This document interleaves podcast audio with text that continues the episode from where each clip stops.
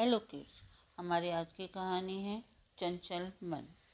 पटना में एक सुखी परिवार रहता था। उस घर में नरेश नाम का एक लड़का अपने परिवार के साथ रहता था। नरेश एक होशियार बच्चा था, लेकिन उसका मन बड़ा चंचल था। वह पढ़ने बैठता तो उसका मन पढ़ाई में कम और बाहर सड़क पर हो रही हलचल पर ज़्यादा लगता था। बाहर कोई गाड़ी का आवाज़ आए या कोई ज़ोर ज़ोर से बातें कर रहा हो तो नरेश कारण जानने के लिए सब छोड़कर बाहर भागता था। स्कूल में भी उसका मन पढ़ाई में कम और खिड़की से बाहर देखने में ज़्यादा लगता था। इसलिए नरेश हमेशा परीक्षा में कम नंबर लाता था। एक बार गर्मियों की छुट्टियों में नरेश अपने परिवार के साथ गांव चला गया।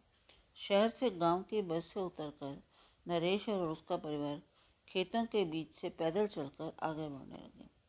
तभी नरेश ने देखा एक कुएं के पास एक घोड़े वाला अपने घोड़े को पानी पिलाने ले जा रहा था। नरेश को भी प्यास लगी। उसने पापा से कुएं के पास चलने को कहा तो दोनों कुएं के पास पहुँचे। कुएं पर एक किसान बैलों से रहर चलाकर खेतों में पानी लगा रहा था।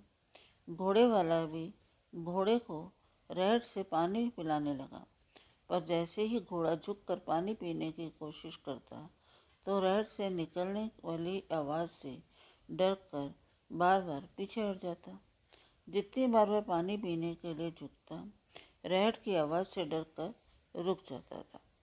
घोड़े वाले ने किसान से थोड़ी देर के लिए बैलों को रोक देने के लिए कहा ताकि घोड़ा बिना डरे पानी पी सके, लेकिन किसान ने बताया कि अगर उसने बैलों को रोक दिया तो पानी निकलना ही बंद हो जाएगा, इसलिए घोड़े को तो इसी आवाज़ के साथ ही पानी पीना पड़ेगा। ये सुनकर नरेश के पापा ने नरेश की ओर देखते हुए कहा, नरेश, अब तुम समझ गए ना कि परीक्षा में तुम्हारे नंबर क्यों कम आते हैं। घोड़े की तरह तुम्हारा भी ध्यान भटक जाता है, इस कारण तुम पढ़ाई में मन नहीं लगा पाते हो। नरेश पापा की सीख को समझ गया और उसने आगे से मन और अपने ध्यान को कंट्रोल में करना सीख लिया। Thank you.